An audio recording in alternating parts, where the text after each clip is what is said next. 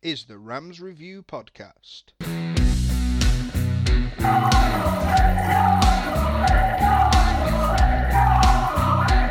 Discussion, insights, interviews, and analysis.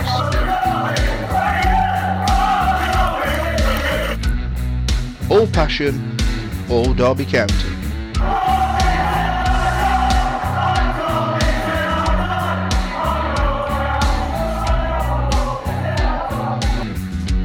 The Rams Review Podcast is proud to be part of the Fan Hub one hundred, where fans come first.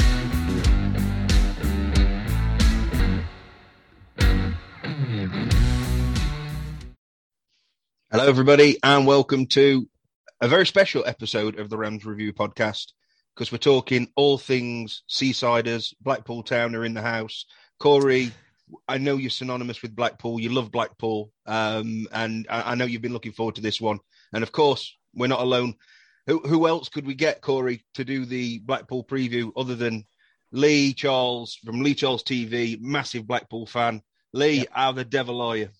Um, I'm absolutely fine, to be honest. Um, we're Black, Blackpool fans are... Uh, happy really, because you know most fans at the start of the season would have said that you know just just, just to stay up's the goal. You know what I mean? We were bookies' favourites to go down from this, as, as we always are, because we're little Blackpool and everybody always has us. You know, even when Holloway got us in the Premier League, we were bookies' favourites to go down, and we always are the bookies' favourites. But you know, for most Blackpool fans, they were really happy to be back in the Championship because. You know, we can go on, but, you know, I can I can talk about it all day long, but, you know, we went through the fan boycott and the Oystons took us down from the Premier League all the way down to League Two. And then we'd had a promotion back b- before we got rid of the Oystons, so we were back in League One. But previously, when Blackpool dropped out of the second division, which, you know, the Championship then, when my, you know, when, when my dad used to take me as a little boy, um, we dropped out of the League Two, and I, I can always remember, you know, my dad used to say, you know, Blackpool, they're a good second division side, but, you know, they just can't hang in the in, in like Division One anymore in the in the Premier League. And uh, but every Blackpool fan thought that Blackpool would just get back the year after, you know, we just get you know relegated, we back back up. But it took thirty years from that moment when we got relegated out of uh, the second division to get back into the Championship. And then we got obviously the Premier League, and you know, for many Blackpool fans, the fear that we dropped out of the Championship with the Oystons, that it could be another thirty years before we get back in it. And I tell you, it's a thirty years is a long, long time, and a, and a lot of people die in that period of time. You know, thirty years is a lot of, you know, my You know, my uncle didn't see us get back into the Premier League. But for me, the magic of like the, you know, the Premier League was that it was the journey I did with my dad. So I'd always watched like, you know, lower league football with my dad. And my dad had always told me that Blackpool are a sleeping giant and one day we'll get back. And we always had, we always had this dream all the time that one day, son, one day it'll be our, and it went on and on and on. And I, you know, I started working and, you know, I got a job, and I used to work for the Royal Bank of Scotland, and you know we used to. I, I just went with my dad all all the way through, and, and my dad was a great footballer. He had trials at Blackpool, but he had he had trials at Blackpool when you didn't get as much money work playing for Blackpool as you did actually, you know, for working for Jupils, which is a local coach builders. So it, it didn't matter then. If it if it had been millions, it would have like mattered, and he, he, he probably would have pursued it harder. But he was a great footballer, but a better footballer than me. And the thing with my dad was, whenever I went with him, he, he could always see things that I couldn't see. You know, so he, he, he'd be like, I, I go, oh, for God's sake, how's he missed that chance? And my dad'd say, my dad said, well, it was on his left foot. You know, he couldn't get it on his right. And I, I wouldn't even see it was on his left foot. You know what I mean? He'd be seeing all these things. And he came out with, you know, great football analysis all the time with him. So I do miss him a lot. But he um, he was alive. He, he, he saw the whole of the Premier League season, and then he died in the October of the season after, and funnily enough, he, he had stomach cancer, and it was it it, it started really at, at um, the final at Cardiff. He, he, he didn't say anything, but he wasn't so well on that day when we when we beat Cardiff, and so he got to see, you know, and I got to see it with him, and and in many ways it made everything make sense. You know, I thought I've done this journey with my dad, you know, and we've actually got the dream he's been talking about, you know, all my life, and and uh, when he died. you know, that next season, Blackpool were amazing in the Championship and they got back to the playoff final again and they lost against West Ham, and they shouldn't have lost against West Ham because we were, we were by miles the better team on that day. Because I remember when we went to, when, when we played Cardiff, you, you know, when you look at the clock and you're winning and you keep looking at the clock and it just like, it never moves, does it? You know, you, you know, I'd be saying to my dad, oh, how long's gone? He'd be going sixty-two minutes. And then about ten minutes later, I'd say, how long now, Dad? sixty-three minutes. And I think, I was like, that's been ten minutes, not a minute. And it just goes on and on. And you think, come on, the, the game goes on. But so it was like that against Cardiff. We, we were hanging on quite a lot through the se- second half. You know, they were coming at us. We weren't really hanging on, but there was always that threat. If they just get the equaliser, you know, they might go on to win. And it was only till the last five minutes where it, really we played brilliant and just eased the game out dead easy. But when we played West Ham, I hadn't even looked at the clock because we were just so on top. We were missing chances, you know, things were going, you know, and they were hanging in and they and they scored the winner. And and when I looked at the clock, it was like eighty-eight minutes gone. And I only thought there was like, I, I couldn't believe there's only two minutes of the game left because I just, I'd not been looking at the clock. We were so much in, you know, in, on top in that game. And that's where my dad died, when Blackpool were playing really, really well. And so he, he, he never saw, you know, the nightmare that was to come. And and it has been a nightmare. You know, it's, it's been a nightmare for Blackpool fans. So and, and, we're just happy. We're just, you know, when, when you say, oh, you know, I'm saying we're happy, we're just, we're just happy to be back. You know what I mean? And back to, back to kind of where we were before the Oyston started to, to ruin it all. So we're back in the Championship. Feels like a big line's been drawn under it all now. And we're back, you know, I'm back. And um, the only thing I, I, I've missed, and it was taking my, my boys really for, for five years, you know, because the youngest was was eight, and um, when I was going to watch it with, you know, the, when I was taking him just before the boycott, he was asking me about Bloomfield Bear still, so he'd be saying like, you know, where does he eat and how does he tie his shoelaces and you know and all this sort of stuff because about this mascot thing. He was fascinating with him, you know, eight years old. When I, when, when I took him. When I took him back, he's been like a, a academy football, and he's been he's in a football team, and he's telling me more like he's talking to me like my dad. You know what I mean? I'm thinking he's not bloody asking him about Bloomfield Bear anymore, is he? What, what is this young kid that you know? Because I can remember he was a little boy, so I missed you know those years. And the older one was thirteen; he was eight, he was eighteen. So you miss that time with your boys, and you can never get that back. You know what I mean? You can never get those times back, which is kind of sad. But he doesn't even want to come with me now. He sits, he goes in the north with all the muckers, and I won't go there because you got to stand up all the way through, and it's dead hard to video and stuff. You know, when you stood up, it's difficult. So we we sit in the south, and in my boys sit over the other side. So that's great. You know, missed it all. So that's the only sad bit. Lee, there's one. Does that answer your question? How I'm feeling? Yeah, no. There's yeah. there's one there's one place I want to start with this. Yes, I mentioned it there a couple of times because obviously mm. I'm sure you're aware outside looking in at, at Derby's issues and everything like that without yeah. an administration and everything like that. Mm. And I know we were discussing it briefly off air. Uh, yeah. For the listeners, can you just give a a brief a, a brief you know couple minutes on on the ownership of, of where it's been, because it did seem like when we had the pro when you had the protest with the Oystons, yeah, um, we had the thing with the Oystons suing fans, mm. boards yeah. were hiding behind accounts and trolling them and whatever. That yeah. was a very weird situation. You always think yeah. we're weird people to begin with. I don't know if I can say that yeah. ever. Yeah, they were weird. odd. They were odd. You I know? mean, and then there was the boycott and the tennis balls, and they brought the rackets, like you said, and all that kind of stuff. Yeah. It does now seem that Blackpool mm. back. Once they got out, they kind of they really kicked on. They took a step back into League One to take a step forward again. Um, yeah, explain that.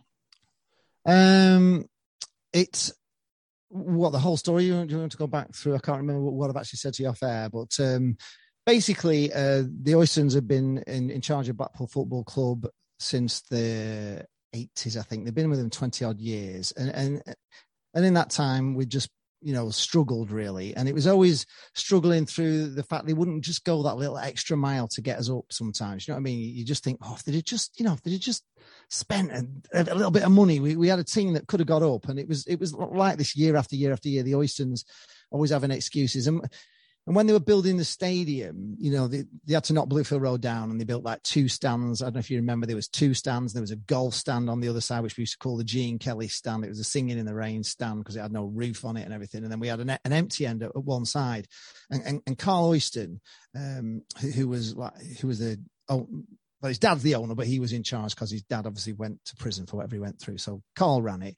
And Carl would always say that the South Stand would get built when, when all the pre-lets were sold, which was just like a load of bullshit, basically, isn't it? Because who's gonna who's gonna sign up for a pre-let that you never know is ever gonna be built? You know what I mean? So it was never gonna happen. The South Stand was, we were, you know, we used to sing two sides, and you know, you, we, we beat you, kind of. You know, we've only got two sides. We used to sing, and um, so through some miracle, I don't know what happened, but uh, Owen Oyston met this this chap called Valeri Belokon, who is from a, a Latvian banker, and talked him into investing in the club and becoming like a, a minority shareholder. And he was full of the enthusiasm that every Blackpool fan just couldn't believe when he came. He he came, you know, saying he, he was on T V and he says, oh, I'm going to get you in the Premier League within five years, you know, and we're all like, no, you're not, pal. There's not a chance. You, you're dreaming. We'd be down here for like thirty years. You're not getting us in the Premier League within five. Anyway, he did. He got us in within four, which was like unbelievable. But he also like he he bought Charlie Adam out of his own money. He actually built the South Stand, you know, he, out of his own money. He built the South Stand, uh, which was never going to get built. So, um, so riding on the back of him really, and everything he brought to, you know, he was Latvian. He had a big tangerine tie on. He was amazing. And uh, and um, once we got in the Premier League though, they just sort of like froze him out completely. Um, you know, they just froze him out.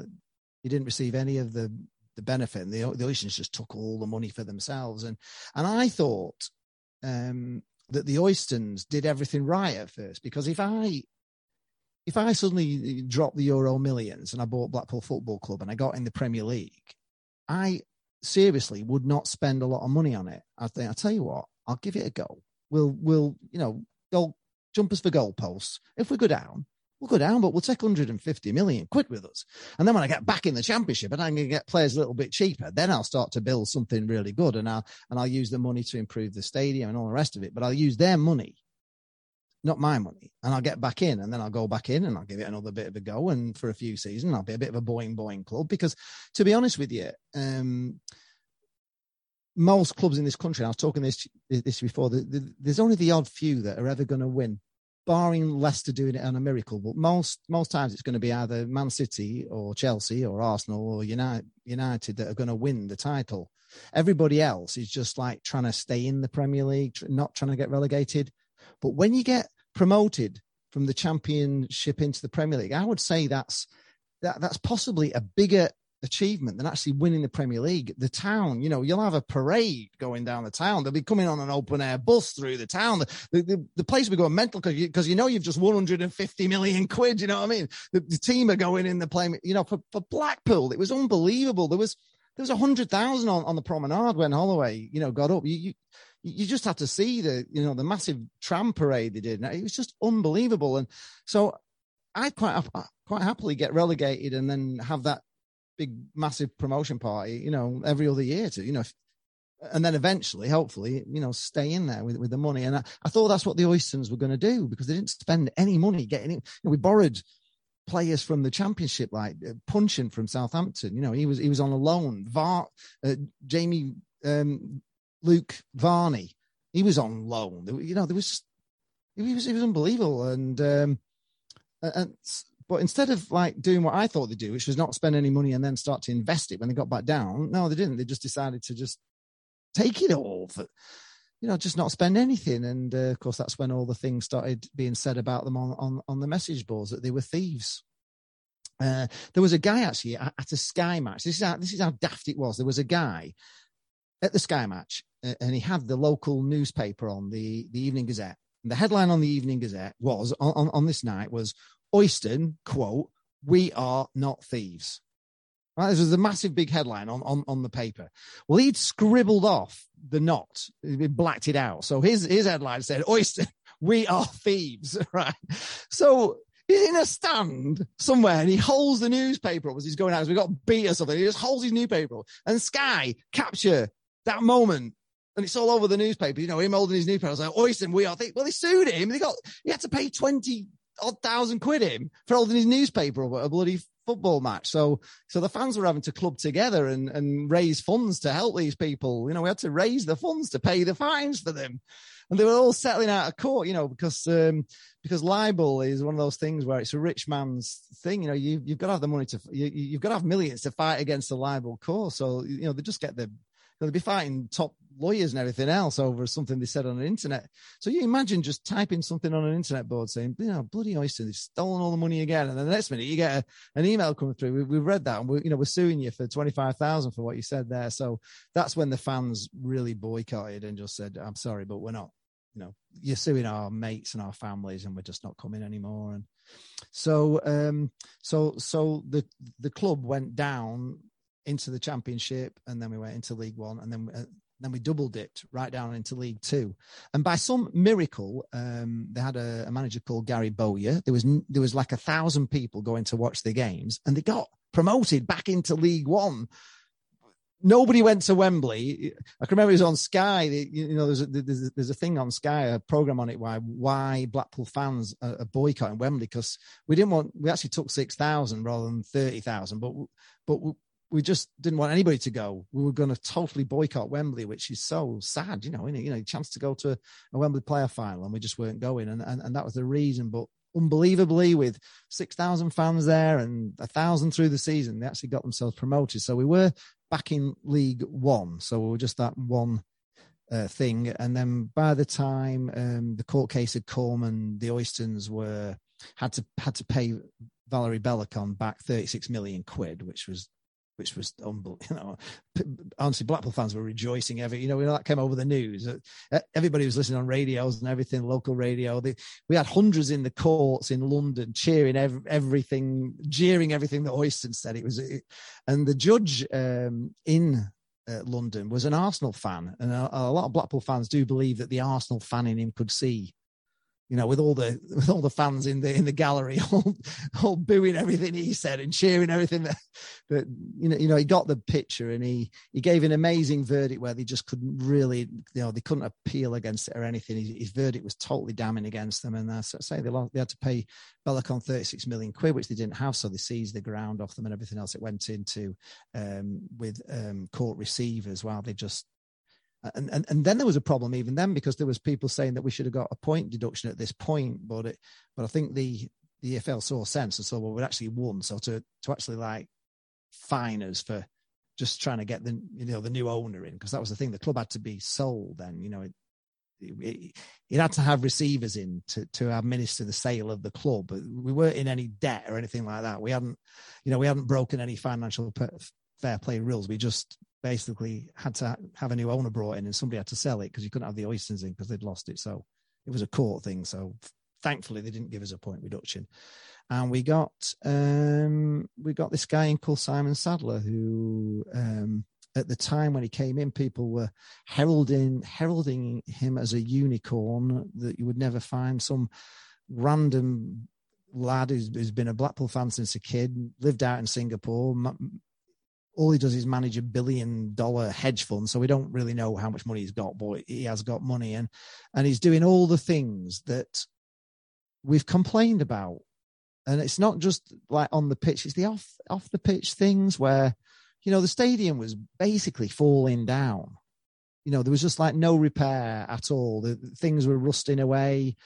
The, the stands that they'd, um made were all made with the cheapest steel. There wasn't anodized, and you know, we live right by the seaside, so everything's rusting. The bricks needed putting in.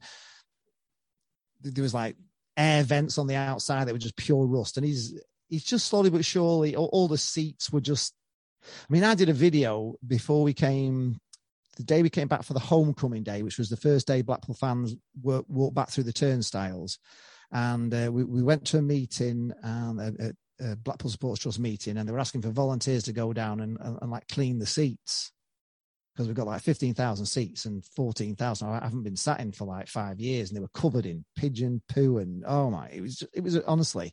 So I went down and I made a little film about that, because um because I was thinking of doing a YouTube channel. This was the whole thing. I thought, you know, what can I do? I was a D J. I thought I'll do some things on weddings and stuff, and then just the Blackpool Blackpool Football Club suddenly came back, and I thought, oh, I'll tell you what, I'll go down and make a video. I'll I'll go down. I'll film myself picking up a bucket and a sponge, and you know, washing the seats down. And uh, I'll interview all the volunteers and and uh, show all the pigeon poo and the mess and everything. And I put that on YouTube, and within uh, like a day or two, I, I got a message from Quest H D and, and the One Show over in Blackpool saying, can they use my footage, you know?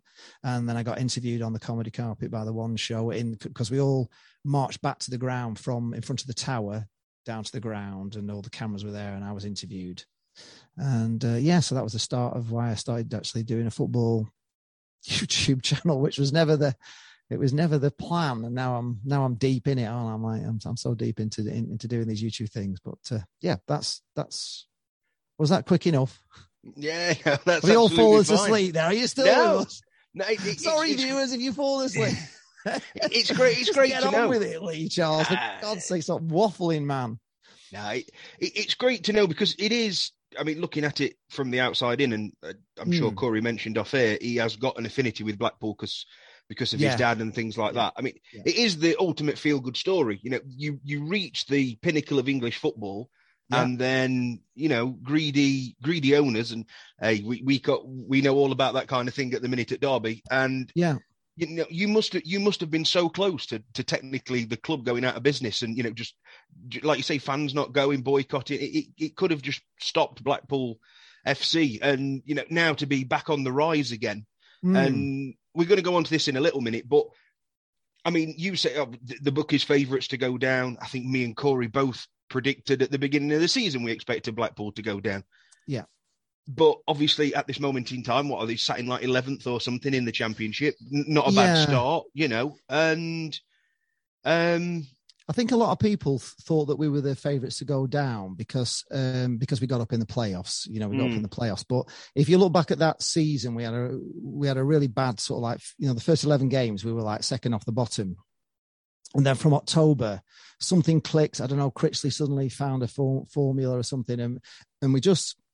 went on an incredible run of games. And, and, and really, if you took those like from October to the playoffs, we were like by head and far the best team in the division. There was nobody, and you know, we were, we were, we were miles top. We were just so good.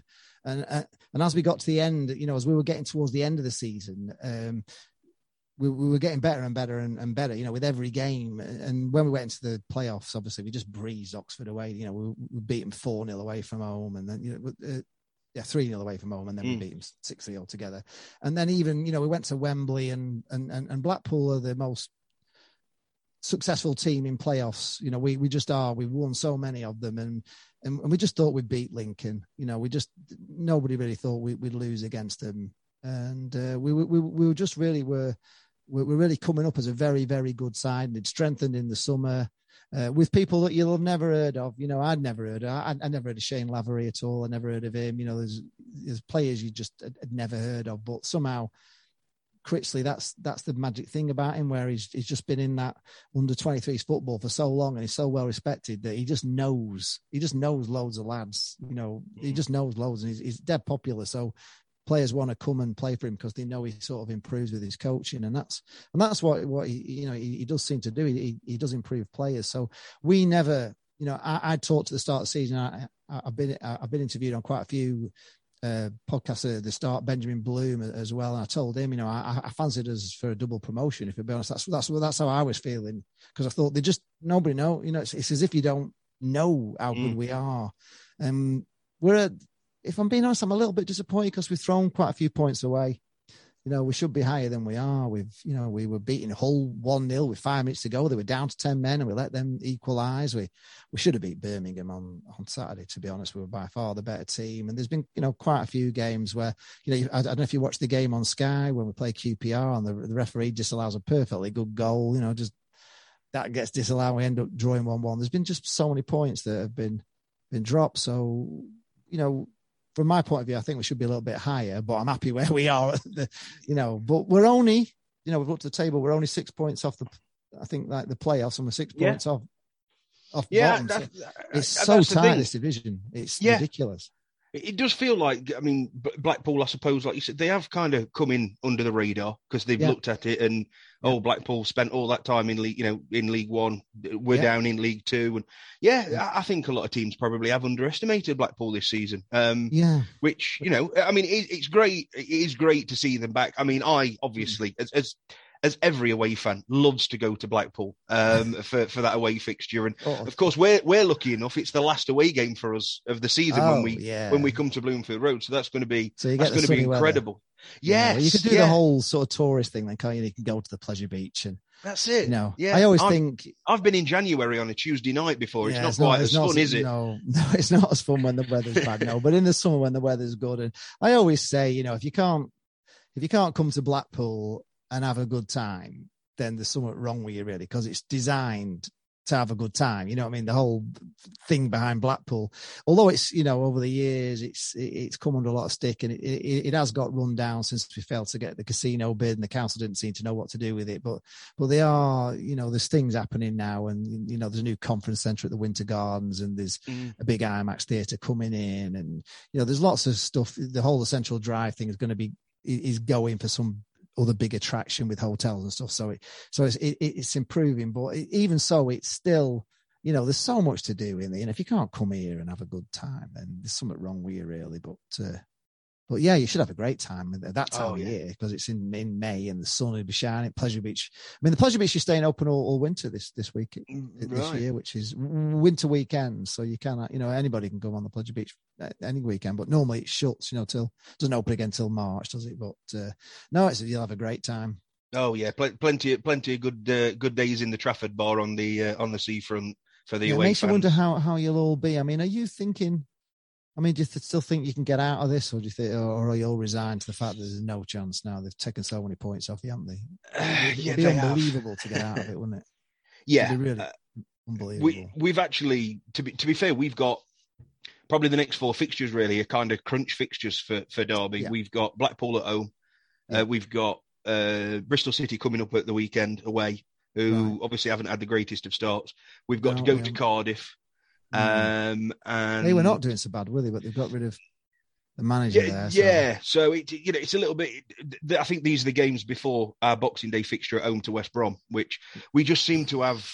We just seem to have West Brom's number. I don't know why. Over the years, we've we've always done well against them at home. Um, right. So it's it's kind of that period of games. A lot's coming to the end with the administration, we think. Um, yeah. they're, they're fully expecting, a, well, they're fully hoping that a buyer will be in place by January.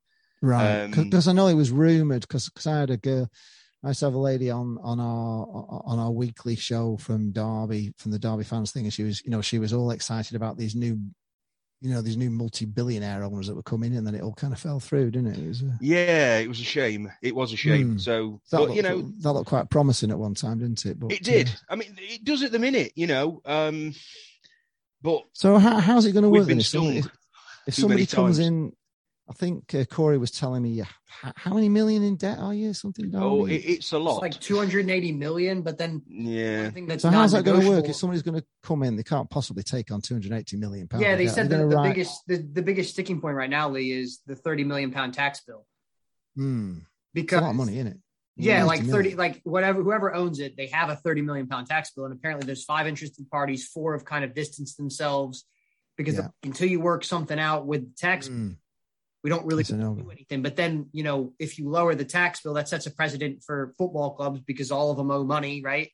Sure. Yeah. The tax man's not going administration to pay pennies on the pound to get rid of this tax bill or whatever. Mm. It's a very awkward situation. And you've got reports of another company who Derby are into, like, sixty million pounds worth of loans are given micro loans so they can keep the thing going. And it, there's money till January. And then after that, who knows what's going to happen. And so they're all trying to work this stuff out. So there's the preferred buyer should be mentioned in the co- next couple of weeks, but unless they can get that tax bill sorted, it's going to be see, yeah. difficult to see how you can do that, because if you're going to buy a football club, you have an immediate thirty million pound tax bill that, that you shouldn't yeah. technically be paying because the previous owner should have paid his bills. Sure. Um, And you it's know, just how- it, it, it is going to be hard. I mean, if you had somebody like the you know Dubai consortium coming in, thirty million, it's like pocket money. It just, just it's like pence, isn't it? Team, you actually need somebody like that, don't you? Just thirty million, they couldn't care less. You know, it's like you know, they're making that an interest in ten minutes. And um, I think I think they've said it's something like to to buy Derby County today, it's like sixty five million they need. Yeah. And and who's going to buy a club at sixty-five million when nine you know ninety percent chance they're going to be in League One next season? You wouldn't. Yeah, you that's wouldn't the part problem. With sixty-five million, would you? No, no, you wouldn't. It's it, it's hard to get. Uh, it's hard to get up leagues. You know, it's you know you can look at Sunderland now. you know, in, in, in League One. And I watched there. I don't know if you ever watching the Mad Mistake from, from Sunderland. He's so funny. I mean, he kicks off all the time because because they really, you know, I mean, they are a massive club. Let's be honest. Sunderland are huge. You know, I mean, they got a sixty-five thousand seater stadium, and and they just they just can't get out of League League League One, can they? They just, you know, they've been in. I think this is a sixth season, and Terry, who is, is a Mad Mistake. He, oh God, he, he honestly kicks off so much about him half the time.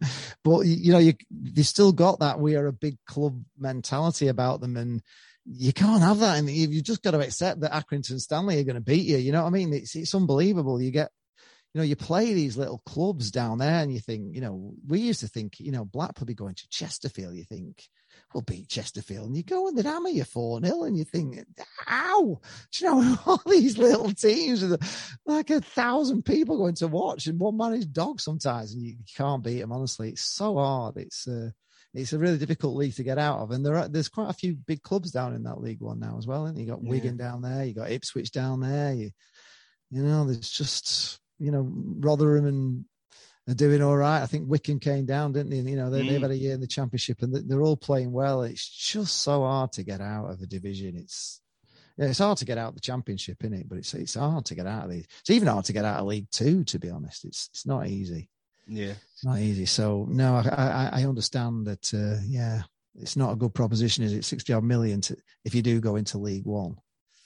Well, it is, and then you've got the running costs of uh, a thirty-five thousand seater stadium that, you know, nobody else in League One's got really, other than the aforementioned Sunderland. It's, you know, the yeah. costs, and then the income isn't the same. So if you no. don't get the T V money down there, it's it, it's going to be. Whoever comes in in January, if somebody does buy it, they've got six months to kind of turn it round because they're going to have to get their, they're going to have to get themselves in order if they do go down, because obviously money's going to be at a premium. Uh, you know, there's going to be a lot of cost cutting and stuff like that. It's, mm. it's a shame, but we're certainly going to be behind it until the end of the season. But we'll just, obviously we'll have to wait and see from a Derby's perspective. But it's funny you mentioned Chesterfield there, Lee, because actually the first ever professional football game I went to see was Blackpool. Um, against Chesterfield, because my, right. my my cousin's a Chesterfield fan. Oh right, um, well, they always used to beat us, so you probably beat us. Didn't you? It was, you could it never was, beat I, Chesterfield. I always remember it. I was oh Christ, when I was think we're thinking about twenty-seven ish years ago now, right? Um, at Saltergate, I was sat there. It was it was it finished two-two. Um, I remember. I mean, it's yeah, it's something like twenty-seven years ago, twenty-eight years ago, even. Um, mm. And that was, that was, it was like nineteen ninety-five, nineteen ninety-six, something like that. First right. ever, first ever football, professional football game I went to see, and it was Chesterfield right. Blackpool. So a, a little, a little bit of an history. Well, that's funny. I, I, I went to, um, I had a mate who uh, was a Colchester fan, and we used to have a bet every year just for a fiver on, on who'd finish higher in the league. And uh, we had a last, we had the last game of the season at Chesterfield. And we were winning two, two, one, and I was winning the bet because it all it all went down to the last game. You know, I can't remember where Colchester were playing, but we were winning two, one, and they played about I know six minutes of extra time, and I, sw- I swear to God, this they, they, they scored with the last kick of the game to equalise, and Colchester jumped over us at that moment. And I, and I, I said to my mate, I remember posting on on the football forums at the time. I said, I, I, I could hear the Chesterfield fans singing, "Where's your fiver gone? Where's your fiver gone?" Because it just, it went at that moment. I could, the, the world, it, it was a fiver, but it wasn't the fiver, you know, it was just the pride of losing to him. Like, oh God, I was so sick. I'll, I'll never forget that day. And I, I tell you, you won't, it was, it, it was just the last game of the season, nothing game. But to me, honestly, it meant everything at that moment, and he, he just jumped over us and finished a place above us, and he got I had to give him the five, and I thought, bloody hell. So yeah, right. So, yeah, let's let's let's talk let's let's talk more matters on, on the pitch. We've we've kind yes. of touched on it briefly.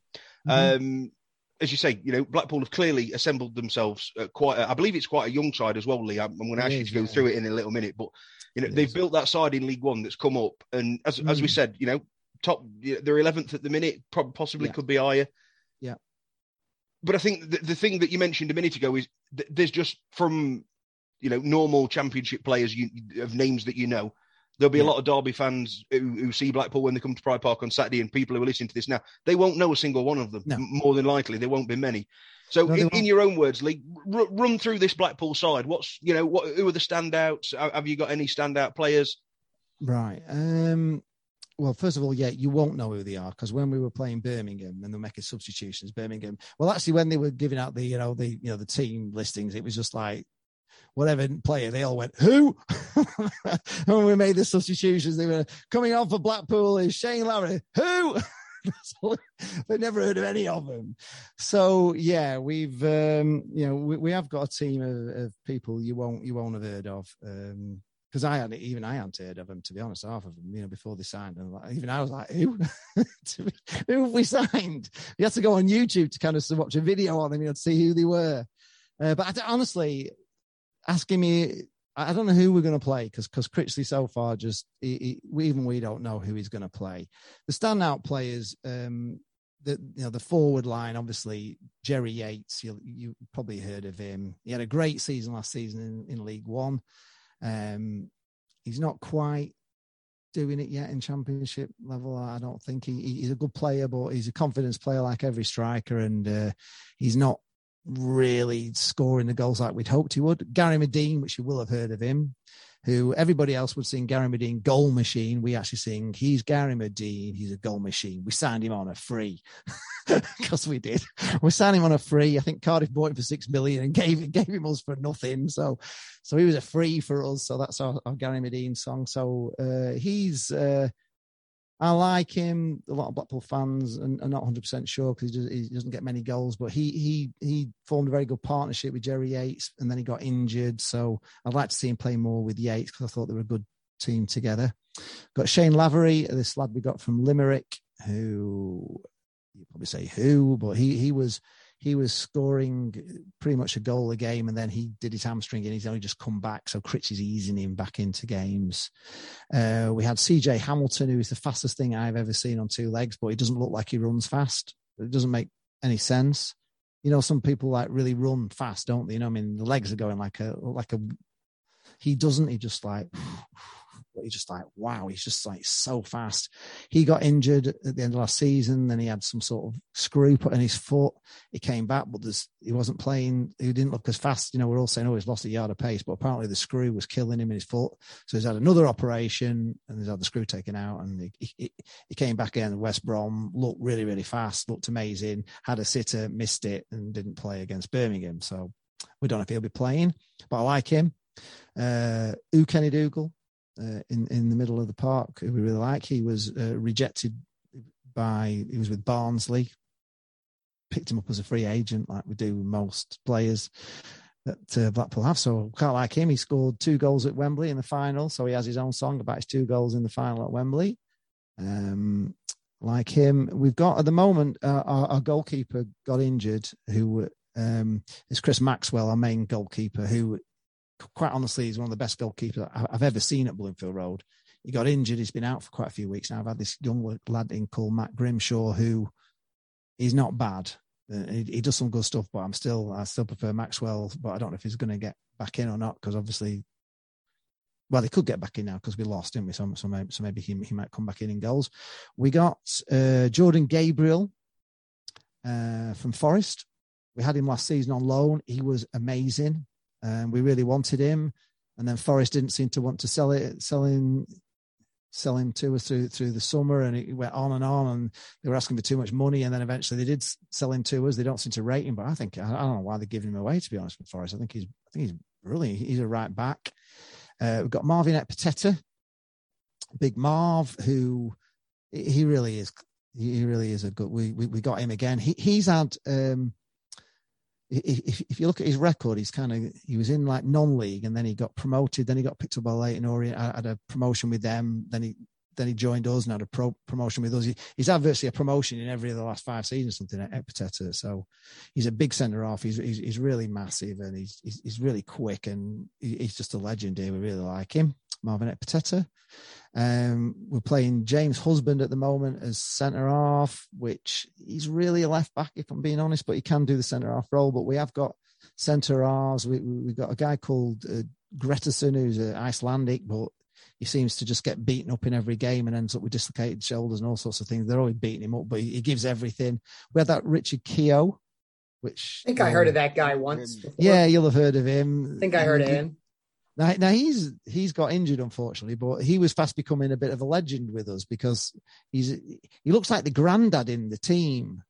He doesn't t- kind of fit in with the team. If that may, I don't know if I can kind of explain it, but looking, he's an awkward looking centre athlete, to be honest. He's an, he's awkward, but he's old looking. He, he, yeah, he, looks he does. Like he's got deer in the headlights. Yeah, yeah. He's he's like grey in. He's got grey in his beard. He's every, everything about him looks old, but he's but he's not.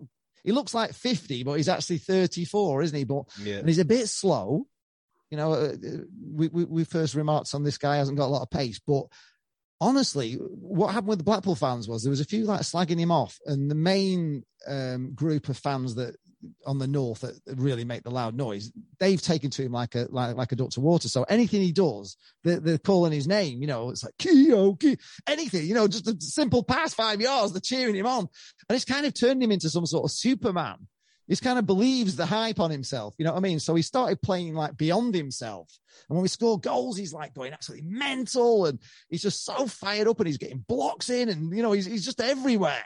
So I don't know what we've done to him, but I don't think his body could take the amount of stuff he was doing. So he's, so he's, so he's gone, he's had a bit of a calf strain, so he's not played, but so I don't think he'll be playing, but he was fast becoming a legend, a which we've, we, which yeah, we've created. It would be interesting to see the reaction he would have got. Pride yeah, Park. no, you, you'd be like, you who know? is this guy? This isn't the Richard Keogh we remember, because he's honestly, he's like a Superman. He's everywhere. You know, for a guy with no pace, he's literally everywhere on everything. You're like, God, he's taking the ball on, taking it forward. He's honestly, he's every, he's unbelievable. And the fans were just loving him. And it's a shame he's got injured because it was just a great, you know, it was like a rom- like a bromance with the fans, and he and he's obviously revelled in it, you know, because he's had a bit of a bad time, hasn't he, with a few things that went with driving and stuff. So, anyway, um, left back, uh, we we were playing Luke Garbett, who was rejected by Everton, and that was the one that Ancelotti was like, "Who?" And he's like, "Yeah, he'd been here since he was like twelve." And Ancelotti's like, "I, I don't know who that, this guy is." That's right. Yeah, I remember that. We have the song. Up, we yeah. have the song where you know the. Carlo said the garbage shite. Now he's effing dynamite, because that was our song for him. But he's not. He's not. He was brilliant in in League One, but he's not really brought his A game to the Championship. So he's at the. He got injured, and then um, we brought in, and his name just gone completely out of my head. The the, the guy from Doncaster, Reece James. So we got from Doncaster. We got a, a lad called Reece James, who was their sort of Player of the Year for a couple of times, and they were all devastated. And then he wasn't getting in, and I've had Doncaster fans like message me saying, you know, what's going on with Reece James? Because, you know, we thought he'd be like, you know, he'd be, he's not even in the team. And, but he got injured and he's back, but he, he, he does look, he looks better than Garbutt, if I'm being honest at the moment. He, he looks a really good left back. Uh, Kenny Dougal, I've mentioned, we, we, we have got this lad called uh, Ryan Wintle, who um, Cardiff bought from from a crew in the summer, and then they've loaned him to us, and he's really really good, but we've only got him till Christmas, so he didn't play him against Birmingham, and I think that's probably because he knows he's going to go back to Cardiff and he's got to start getting other players playing that position. So he's been really really good, but he didn't play against Birmingham, and that for me was a bit of a mistake. Um, we've got Jane's favourite player, who is Josh Bowler, who is another reject from Everton, but he's one of these players that if he was in your team, you just love him, because all, all he does is is go at, if he gets the ball, he's only got one thing on his mind, and he's going to go and he's going to try and beat the defender. He's going to try and get round him. He's going to try and run past him. He's going to try and run through him. He he loses the ball, unfortunately, because they, you know, some obviously if a player's going to take players on every time, he won't get around them every time, and they do take the ball off him. But he is exciting when he's on the ball. Every you know, you you can feel, you know, when people a player just gets you out of your seat. You know, whenever he's on the ball, you think, "Whoa, bowler!" And he's he's running at him and he's going left, right. You think, which way is he going to go? He's going to, and uh, so he, he's exciting, but he's kind of not. He's not favouring at the moment, which is, Blackpool fans can't understand. But that's because because he is a bit reckless. But those, those exciting sense. Players, Liam, I mean, that's what you come to watch football. Mm. You look at yeah, that's exactly. You look at a player like Adama Traore. He'd be like, he'd be my first know? name on, on, on the team yeah. sheet. Josh Bowler. You just want, I, I mean, look at look he's at the, the one Premier, that excites the fans. Look at the know? Premier League. You've got Adama Traore and Alan Saint Maxim. They're in yeah. garbage, but they get yeah. off the seat, and you want to watch them because between the halfway line and the eighty-yard box, they're unstoppable. And yeah, you, exactly. People megging them and yeah, it's it's, it's magic. Isn't it? So if they lose the ball nine times out of ten, who cares? People still think yeah. game. Those are the type of players you want in your team, because that's football's entertainment. Yeah. All day. my dad, um, you know, was, you know, from the, you know, the, he used to watch Matthews and all, you know, Stanley Matthews and all that, you know, as a kid. And um, one of the things that Stanley Matthews could do, obviously, you know, the, the defence just couldn't read him. They could never read where he was going to go to the left, go to the right. And, and, and he'd skin players all the time, but he would always get down to the byline and pull the ball back. You know what I mean? And my dad would, would you know, it, it was a thing my dad would go on about all the time, that football is exciting when you have a player that can get the ball to the byline and pull it back. So, so, so, so your forwards are, are running to a ball that's coming at them rather than over their heads. You know what I mean? So they're having to either have the back to goal and turn it, or, or they're letting it drop over their heads and trying to control it as it comes down or whatever, or hit it on the volley that's coming over. But when a ball's coming back at you and, and, and you're going to hit it and it's coming right to you, you can hit it like, really, you know, it's coming forward to you and you're just sitting. And he said, that's my football. And my dad used to go on, you know, he used to, honestly, that was his obsession with wingers and stuff. He hated wingers that cross balls in from, you know, deep positions. He liked him to get down to the byline and pull it back. And Josh Bowler does have that ability, but unfortunately his, his final ball is not always as, you know, he, he, he does skin defenders and he does get to the byline and then he doesn't put the ball, you know, he, he don't find a player. And that's, that's, you know, probably the, the thing that hopefully he will im- he'll improve on. And that's probably why he's, you know, he's not playing for Everton or United, you know, because he doesn't have that final ball. This is one Achilles heel, but he's exciting. He is exciting. Lee, uh, turning the also... attentions from the pitch to the dugout.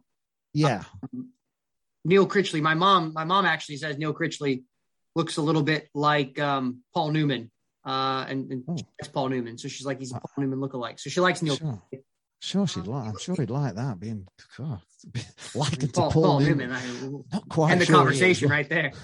Um, he, he does look like. That. I don't I see that, Mum. Sorry, but but uh, no, he's um, he's he's another weird one. You see, because we'd had when we were looking for a new manager, we sat Simon Grayson, which which uh, he'd been a legend at Blackpool the first time around, but he came back and uh, it was it was hell with Simon Grayson. Honestly, it's it's as if he's just been burned by his experience with Sunderland and the Sunderland Till I Die show, which he was on, and he, he, he's he's just I don't know he he's just lost it. And anyway, we got rid of him, and there was a couple of managers kind of turned us down. I think they went for the Oxford manager. He turned us down. And all of a sudden they announced that we're, you know, Neil Critchley is the manager of Blackpool. And honestly, every Blackpool fan was like, Neil Critchley?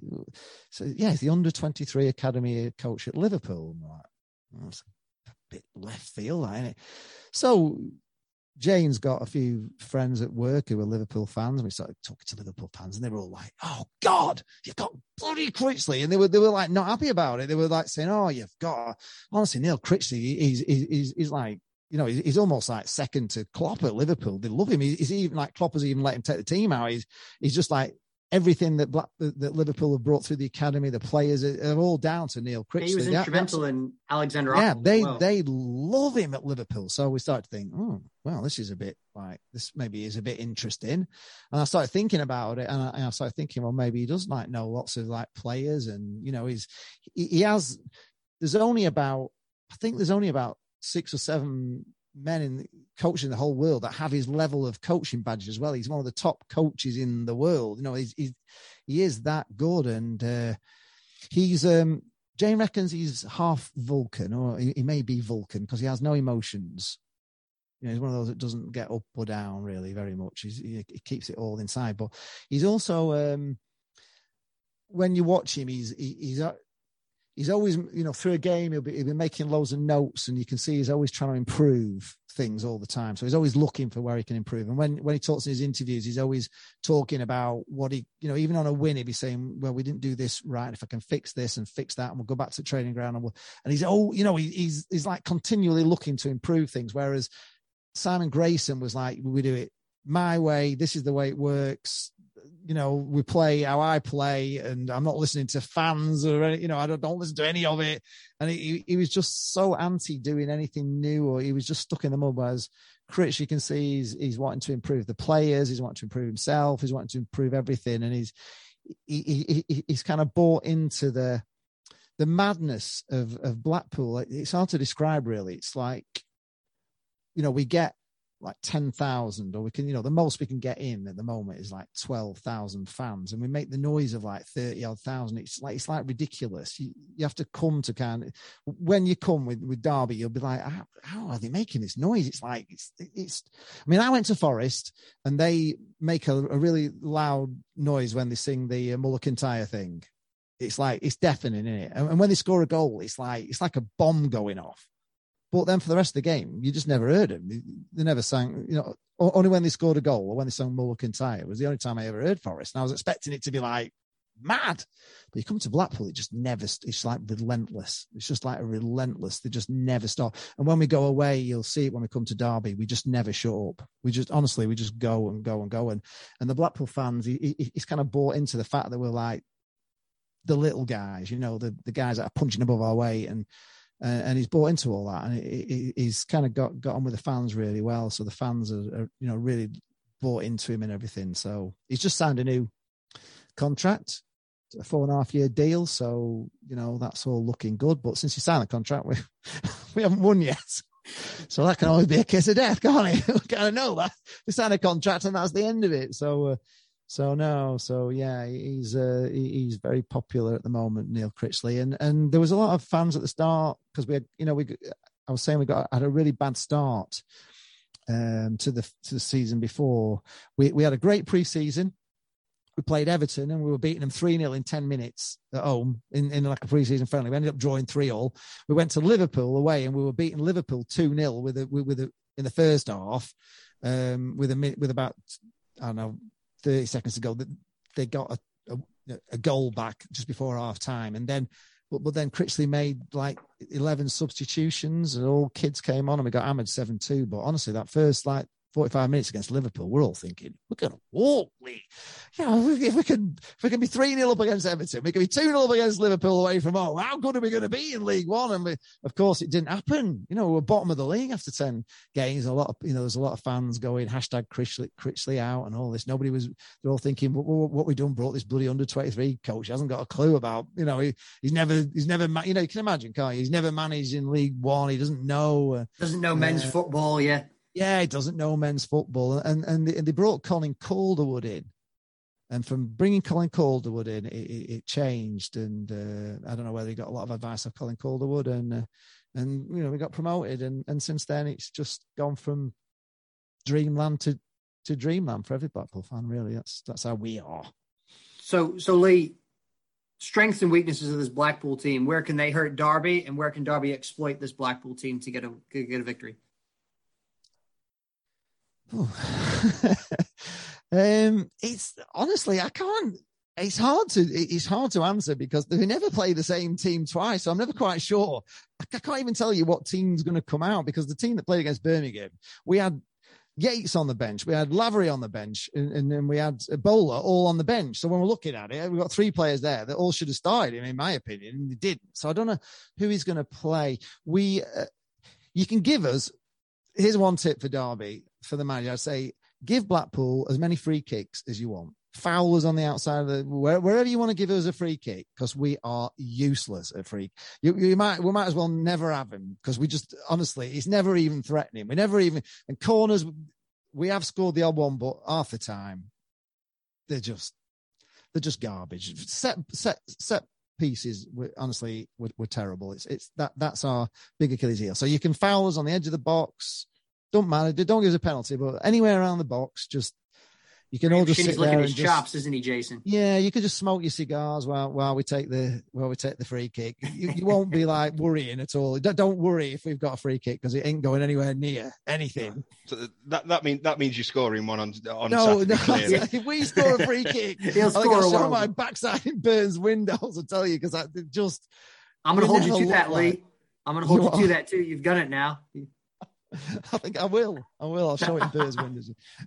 All right. Jason, we ain't scored a free kick. Jason, is it is it score prediction time? Yeah, yeah. Why not? We always we always do a score prediction right. uh, to to end the uh, to end the chat. It's been it's been a cracking chat, Lee. It's been to be honest with you, you've been one of the you've been one of the best guests we've had on. It's, All right. I'm sorry um, if I been... bored everybody. They've no, all gone. Fantastically, we love it. Everybody's no, t- everybody's tuned out. Who's this nutter from Blackpool? Uh, it's been, it's been. I mean, I, it's been over an hour, and, and the time has just has just breezed That's by. It, it really oh, has. Right, sorry to um, you out. You no, thought it was watching. Bla- See, it's it's the opposite of watching Blackpool leave. You're like, oh Christ! I thought it was only five minutes, and it's been. That's it. Time time flies when you're having fun. This is how but, we yeah. are, though, in Blackpool. This is how we are. In fact, Jane always says we shouldn't be called the uh, Seaside. We should be called the Entertainers, because Blackpool's, you know, is based on entertainment. We've always had like crazy, crazy nutters following us. In my dad's day, in the nineteen fifty-three Cup final, they used to have Sid Sid Beavers. They used to have Sid Beavers who used to have a tangerine duck, and they were called the Atomic Boys. They were they're, they're really famous in Blackpool. They were just fans. That's all they were. They were fans. Sid, Sid Beavers and the Atomic Boys. You'll have heard of them, won't you? Have you no. ever heard of them from your dad? I haven't. Have you, Corey? I I've never heard of them.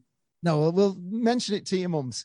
Sid Beavers and the Atomic Boys, and they used to they used to have a tangerine duck, and they used to bring him out for every game. And Wembley came out at Wembley, you know, on, on the, and they all used to dress as um, sheiks, like Arab sheiks. They, they were honestly they were famous, Blackpool, but that's that's how we are. We're an entertainment town, and we're just we're, we're just a bit daft. I think it's the sea air that does it to us. that's I, it. I love, that's I love it, I going to Blackpool, Jason. Though I love it. I love oh yeah, so do I. I did so some of my life. I loved it. Yeah, I've, we call I've had ourselves some, the nutters I've, from the sea, so... I've, I've had some cracking weekends in Blackpool, I have yeah. to say.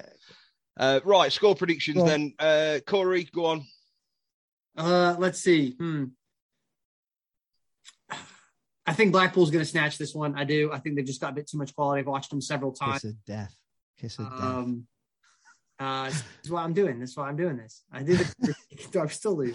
Reverse psychology. Um, Uh, yeah, I mean, Blackpool look a good side. I think Critchley's mm. got him playing the right way, and, and, and there's a lot of goal threat there with them as well. And I think Derby looking... We don't score a lot of goals. We don't, even though we don't we don't take our chances. That's the thing. It's perfectly right? okay, because I don't think Derby's keeper could catch much anyway, so okay, well. it's, it's perfectly fine. Um, yeah, I'm going to go, I, I'm gonna I go think... Blackpool Blackpool two nil. I was going to say that the only the only thing our keeper caught was COVID, but I don't I don't think he did. The rest of the team did. He didn't. Oh, he, he was fine. Uh, two nil Blackpool. Wow, Corey. Christ. Um, okay, I'll go... Uh, I, I think this might actually be a decent game. Um, and you're right, both of us don't really score a lot. Both of us don't concede a lot either. I noticed, no. I noticed Blackpool don't concede many either. So I was no, actually going to I was actually going to say two two, but I think that's probably being, being a little bit... Um, Been a little too, bit too optimistic. Um, mm. Derby will certainly score at home. They, I don't, I, I think they've only failed to score at home once this season. Right. It's just can they keep, can they keep a clean sheet at home? Something that, again, they don't do all too often. Uh, right. I, I'm going to go draw. I'm going to Derby need to win it really, but in the predicament that they're in. But mm. um, I have to be real. Um, yeah, I'm going to go. I'm going to go one one. Lee. Right. Well, we went to Birmingham on the weekend, and we woke up in the morning and the snow was falling, and it looked like the game was going to get called off. We'd stayed, we'd gone down Friday night doing our football tourist guide, and we woke up to snow, and we went on Twitter, and all the Birmingham fans were tweeting, call the game off, blame it on the snow. The game can't go on. Let's blame the snow. And there was like all of them. Nobody wanted to play it. They were all fearing the worst. And they beat us. So, so I don't know. We should have won against Birmingham, but we didn't take our chances. Obviously, you're bottom of the league because of the situation you're in. And these are games that if Blackpool are, you know, are going to achieve the goal of staying up, these are the games we've got to, you know, we've got to want to win these. We've got, you know, we've got to be thinking you're a wounded animal on the Serengeti, and we can just nick this one somehow, some way. So I'm gonna go for a two one win to Blackpool. I just think we can. I think we'll do this one, but I'd take a draw, to be honest, because at the moment it's hard going away, and we'll be there. I've never been to Pride. I've never been. It's the first time, so I'm really looking forward to seeing how magnificent the stadium is. The fact that it's a bit of a, a noose around your neck, but I'm sure it's beautiful. So Birmingham wasn't a beautiful experience. And you'll know what I mean when you go to a ground where it's like it's, it was like colder than the coldest like I've the ever been in my life. In Nottingham, yeah, it was like so cold. But then you went to the to the loos, and all they had was cold water and paper towels to dry your hands. There wasn't even any like um, hand dryers. They didn't even have hand dryers, so you couldn't even get warm on the hand dryer. It was just, so your freezing cold hands were just like even colder when you put them in the, the cold water tap, and then I had to dry on a paper. Oh, it was oh, it was horrible. So I'm hoping Derby's a little bit nicer than that. You might hopefully you paid the hot water bill. The water. Yeah, hopefully you got some hot water in the taps, because that's a honestly, if it's a cold day, it's not nice, and to lose and go away, and then I don't know if you've seen the video where where the police kept in at the end, and then. Then for, for for some unknown reason started lashing out at fans and hitting him with batons and everything. It was oh, it was it was quite a dreadful day. So hopefully it'll be a better day than that at Derby. We are looking forward to it, and uh, yeah, well, I don't Lee, really want I don't really want to beat you because of the situation you're in. If, you, if that makes sense, it feels a bit mean. Yeah, that's you. Cool. I mean, you can ship a couple own goals to us, and then, yeah, maybe we'll maybe fine. we'll let you, know, you take win, win this one to to help your cause, because uh, you know, as I say, Blackpool fans we. We know, we know the situation, and uh, it's sad. But football, yeah, and it's football... definitely, it's definitely going to be a tough situation. And if Derby can, if Derby can do, I mean, the, the thing is, this team um, is sitting on one point, but without deductions, we'd have twenty-two. We'd be ahead of Bristol City. So, um, yeah.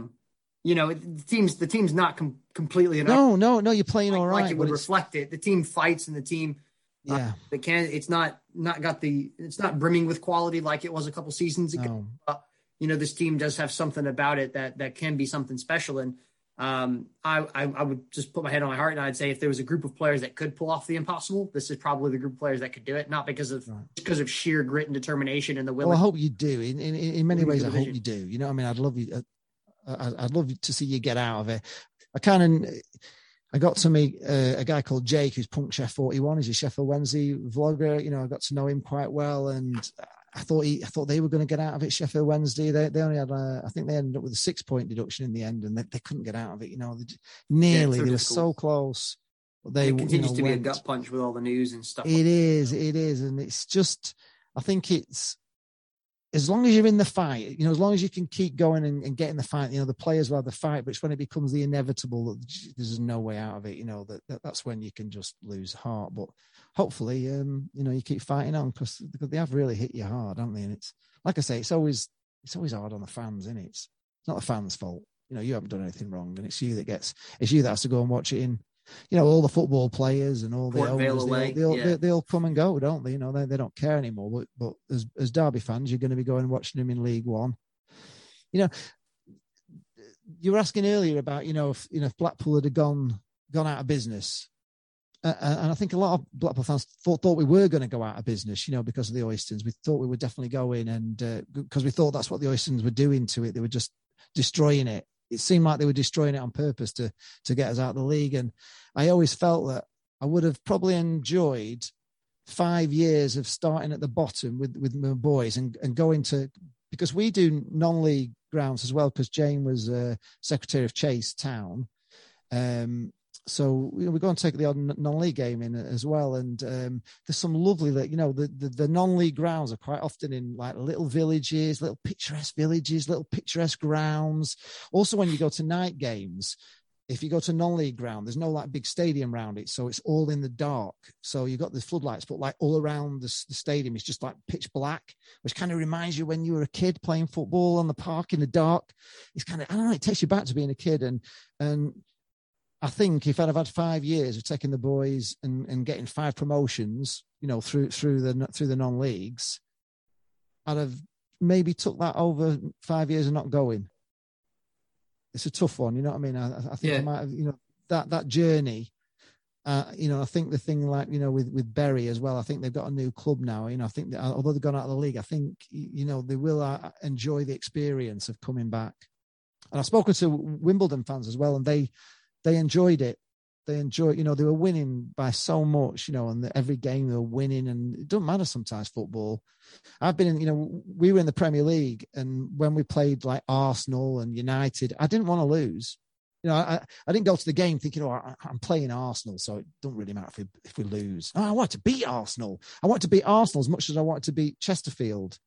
And the feeling of losing against Arsenal was as bad as the feeling against losing against Chesterfield, if that makes sense. You know, losing's losing yeah. and winning's winning.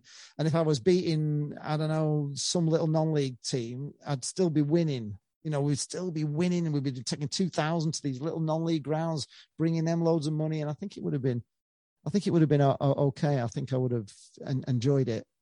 But I like where we are now. So, yeah, definitely. But, and Lee, thank you for, for spending the last hour or so with me, and, and Jason yeah. giving us the perspective on Blackpool. Hopefully, okay. we'll, we'll catch up with you. We'll catch up with you um, after the match. We'll make sure that your vlog's out on our on our sites as well, so people can okay. see you. But also, we want to make sure that we, we catch up with you in, in April for the return fixture to the season. Yeah, sure, sure. Hopefully, hopefully, hopefully yeah, the sun's shining, because Blackpool is one of my favourite places in England. So yeah, you won't be flying over then, I take it, will you, from America? Ah, oh, we'll we'll see, we'll see. I might I might I might make a special guest appearance if it if it has to save hey, if it has wow, to save Derby from, from going down. I might make a special. Appearance. Yeah, yeah, yeah. If you go well, let, let let's hope you don't need something on the last day. Let's hope you're safe by then. But uh, hey, best of luck to you. You know, yeah. And, uh, obviously not for this, you know, for the upcoming game. We, you know, we need to win it as much as you need to win it. But uh, I just hope you do get out of it.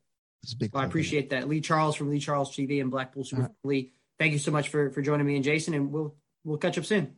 Yeah, I'll see you soon. Thanks a lot for having me on. I've enjoyed it. It's been really good, good fun. Thanks for listening to all my waffle, everybody out there. Thank you very much. If you stay to the end, give yourself a badge or something. If you listen to my waffle for an hour and a half, you you need you need some sort of award. In fact, you, but you can do a sticker for all the people that actually stick through this till the end and listen to to it all. Thanks a lot.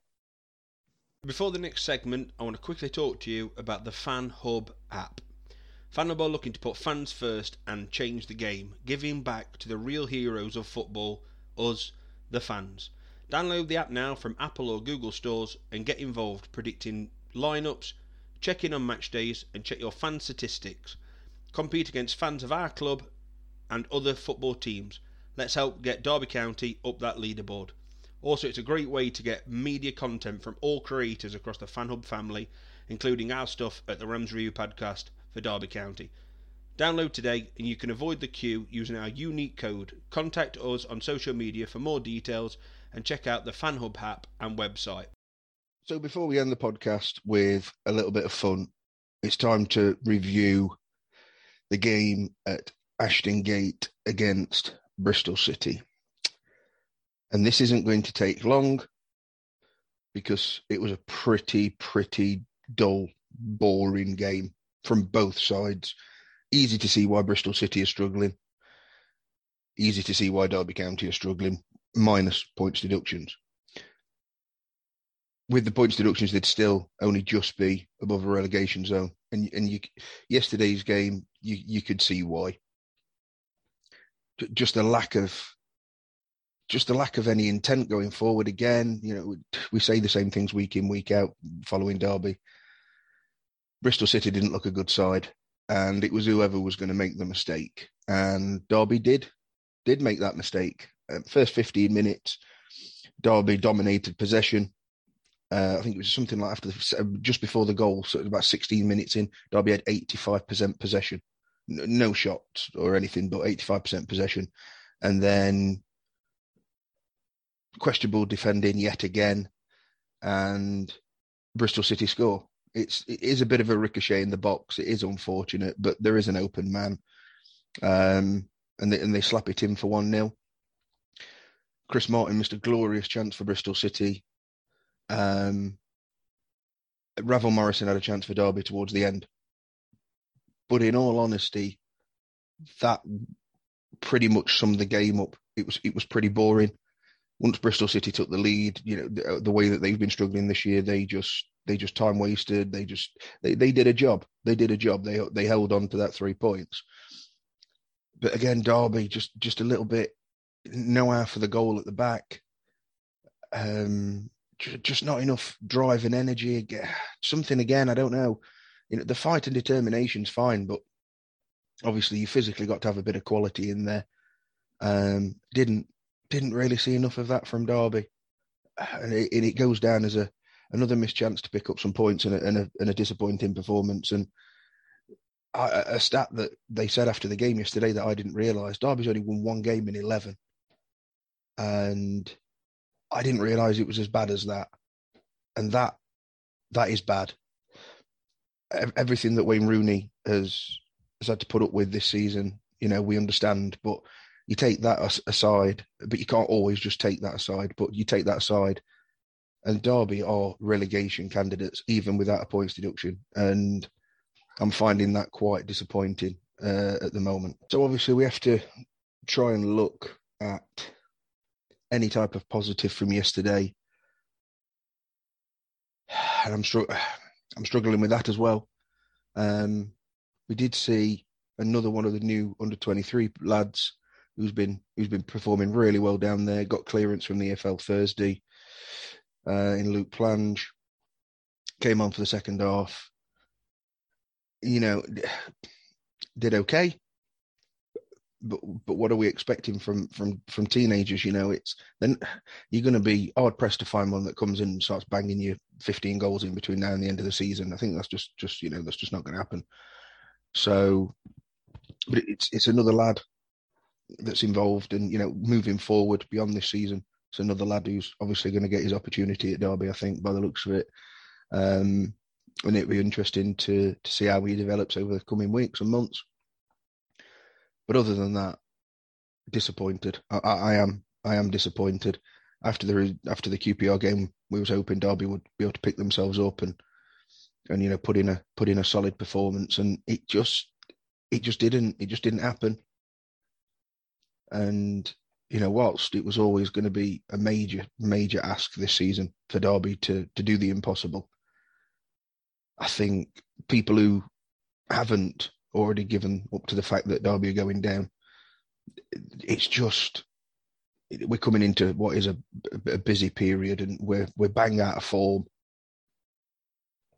and winning breeds confidence, and you get on a run, but losing can be exactly the same, and you know that's back to back defeats again, and it's just like I say, the one win in eleven. I didn't realise it was as bad as that, and that is, I mean, there's quite a few draws in there. Don't get me wrong, but only one win in eleven. That's that is relegation form without a points deduction. So um, obviously fingers aren't going to be pointed at the manager because of what's going on. But something obviously we alluded to in the last podcast, what's improved at Derby under Wayne Rooney? Well,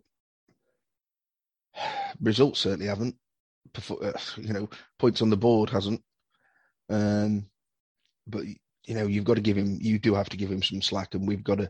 With everything, with the shit show that's going on off the field, we've got to we've got to wait until that's all, all sorted. And I suppose in some respects that gives Wayne a bit of breathing space because you you know I can't see us sacking him. I can't see I can't see that at all. Um, so it's what we've got to put up with. And you know now we've got we've got a week to reflect. We've got a week to get on the training ground to put some things right, try and blow some wind back into them. Um, before we before we take on Blackpool at home, who, you know, that now, obviously every game's a cup final for Derby, but they, they they need to get on a run before the games start coming thick and fast over that Christmas period. They need to get on a run. And, you know, Blackpool at home, it's an opportunity. It is an opportunity. Um, the other talking point from yesterday's game was that uh, Mister Allsop replaced Kayla Roos in goal, which is a strange, well, not a strange one. It is a strange one, but it isn't at the same time. We know that there's a massive goalkeeping problem at Derby County, but it was it was odd that he came in for yesterday. Um, thought he should have saved the goal, actually. And it'd be interesting to see who's in between the sticks for the Blackpool game. And to be honest with you, I don't want to be down and, and damp about this, but that that early optimism, um, that that fighting mentality seems to be seems to be disappearing a little bit. I just hope that obviously, you know, we bounce back against Blackpool, that's fine. Still plenty of games to go, still plenty of points to play for. But they they, they can't keep going on runs like this because the, the confidence, which is weak anyway, I'm sure, uh, can't keep getting knocked. But that's my opinions on the game, and coming up in the next section is a real treat for you. Before we move on to our next segment, we are proud to announce that we are going to be partnering with two amazing organizations this year. First is going to be Flat Back Four, and the second is Six Yards Out. Flat Back Four provide a wide range of club um, memorabilia with the kind of foosball four guys um, on it as well. Amazing clothing range. They've got some awesome Derby stuff. So go and check them out. And we'll be doing some competition giveaways um, and various different bits and bobs throughout the season. So stay tuned for that. And our second partnership is going to be with the Six Yard Out folks. They do some amazing different kind of bespoke gifts, all kind of things Derby County. They've got England mugs, Derby County mugs, and various different kits. And you can get them customized and have old players on them. Um, some really amazing things. You can use Rams Review as a, as a coupon code there as well and get ten percent off. Really proud to be partnering with two amazing retail retail partners. So be on the lookout for those um, and check them out if you haven't already. Um, again, that's that's Flatback four and Six Yards Out. Thanks, guys. Enjoy the next segment. And so now it's time for a little bit of fun on the podcast. Don't always have that much fun on the podcast talking about Derby County, but th- this time this time we do. And I'm delighted to say I'm joined by Tom Walsh, who we you may well or may well not have. Hopefully after this podcast, you'll know a bit more. Um, Tom decided to write himself a little ditty about Derby County. And um, I must admit, we'll we'll add a little bit into the podcast, a, a short snippet of the song. Not all of it, not giving it away for you. Um, but uh, yeah, there'll be a short snippet coming up in a minute. But but Tom, uh, great, great to have you on, mate. And uh, obviously you're here to talk all, talk all about all about the song. Um, before we do that, let's have a little listen. We've been fighting for a hundred years and we'll fight a hundred more. We've been upsetting all the odds since eighteen eighty-four. And yes, we've had some hard times, but we'll come through all right. Cause the heart and soul of this football town is always black and white. Oh, since I was young. You're the only club whose name I've ever sung, and that's why I'm singing Derby, Derby till I die. I'm Derby, Derby till I die. So, Tom, thanks for joining the Rams Review podcast, mate. How you been? Yeah, good, mate, thank you. Glad, happy to be here. Happy to be um, talking about something other than football, although obviously it's... Uh, you know, so, something other than Derby at the minute uh, and what's happening, you know, off the pitch is like quite well publicised. But um, I suppose that's why I why I did it, um, wrote the song originally. Like I'd wanted to write one for years, but I just sort of um, felt so gutted, that you know, devastated after we went into administration. I felt like it was a way of sort of expressing expressing myself and what the club feels, you know, what what it means to me. Um, really, that sounded very pretentious and singer-songwritery, but no, hey, that, that, that's that's a perfectly good answer. Well, obviously, as I've, we've just been chatting off here, I've listened to it two or three times. Um, obviously, I've got a few questions about it. I mean, I, the first one is obviously we, we were talking a little bit about it, but you know, just how how do you come about writing the song? You know, how long did it take you? And you know, obviously. You think about Derby County, obviously this, the song's trying to be a bit of a feel-good thing. Obviously, plenty of things, plenty of good things have happened in, in Derby's history, don't get me wrong. Obviously, we're not going through those at the minute, but you know, a, a lot's gone on. How was it How was it for you trying to, to trying to squeeze all that memory and emotion and feeling into, what is it, around about three minutes forty-five of a song? I mean, j- just talk us through talk us through the process, Tom, of, of how you got to it, you know, the, the writing of the lyrics. Is it something that you gave much thought, or did it just kind of flow on the page? Well, I mean, to be honest, like it, it, it once, once I had the idea, and once, you know, once, once it came, sort of um, that, that, you know, like the, the, the purpose of it, I sort of I wrote it quite quickly. But I, I mean, I've had the idea to write a song about Derby for years and years and years. Um, and I had the there's a line in the song. Um, every club's got legends, and we've got quite a few. Uh, Steve Bloomer's always watching, but now Cluffy's up there too. And I've like I've had that that line in my head for years, and you, you just sort of like carry ideas around with you and never do anything with them. But then, um, obviously, the club went into administration. I was really gutted. There wasn't really any constructive thing I could do on Twitter moaning about it. So I was like, I picked my guitar up and try and you know try and. Um, write a bit of a song about it. So, I mean, I've tried to cover everything really, like my my memories of um, growing up, you know, like it's been in the family for years and years, Derby has for, for my family. So th- there was that. And then I wanted, because I love Steve Bloomer's Watching as a song, um, but it sort of name checks like the uh, the F A Cup winning side and, and players that a, a lot of Derby fans now never seen them play. Do you know what I mean? You'd have to be, mm. you'd have to be what, in your nineties probably to remember it, you know, like Ray Carter and Peter Doherty and stuff. So I, I was like, I wanted to, I wanted to sort of write a song about, you know, the heroes that we can connect with and stuff like that. Um, so yeah, I mean, there's a first. So in, in the first verse, as uh, since I was young and my dad took me to the baseball ground, um, there's a bit of artistic license there because my dad hates football. I've only ever been to one match with him. Um, any any match that I went to when I was a kid was with me with my granddad. Mm. Um, he's a you know like he was a, a proper Derby bloke through and through. Um, so yeah, like I um, that's that first verse is all about. Um, their memories of the baseball ground, really. Um, and I never stood up in a Popside crowd either, because I was only about six or seven when I, you know, when I when I first started going. So um, yeah, again, there's a bit of like artistic license there, I suppose. But I thought I'd connect hopefully with with people that followed us in like the eighties and nineties, um, that sort of thing. So, so yeah, and then I just I go on about. Everybody that I can do, really. So like Kevin Hector, um, Roy McFarlane, Colin Todd, and then um, I think I, I, I did count the amount of references I got in, but it was like I can't remember how many now. But there's Craig Bryson in there and stuff mm. like that. So it's it, it it was sort of designed to appeal to all ages of fans, really. Yeah, I mean that was one thing I got. As I say, it was it was it is almost like a ride through history in, in three minutes forty, whatever it, it is of the song. And yeah, like you, I mean, I, I'll let you into a little secret. I never went to the baseball ground. I, I my first my first ever game was the first ever game at Pride Park. Um, I was old enough to go to the baseball ground. I just never went.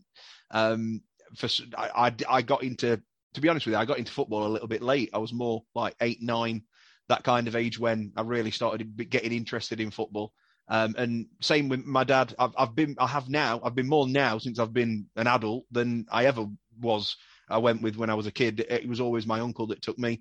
Um, and so, yeah, I, I, I, I, it's one of, actually, it's probably one of the biggest regrets being a Derby fan that I've got, that I never stepped foot in the baseball ground um, as a, as a stadium. I've, obviously, I've been to where it is now and, and things like that. But yeah, never, phys- never physically stepped foot in the place, which for the, for the amount of history that the club's got there, obviously, um, you know, is a, is a bit of a bit of a sad thing, but uh, I'm still waiting for the history to be made at Pride Park, of course. But um, I, I think I've got a few years in the tank with that yet, Tom. But I mean, well, you never know. You know, there's there's still there's still stuff to be. You know, that's another reason I wrote it. Is like, um, that's why I, I you know I love supporting my local club, because it's like we.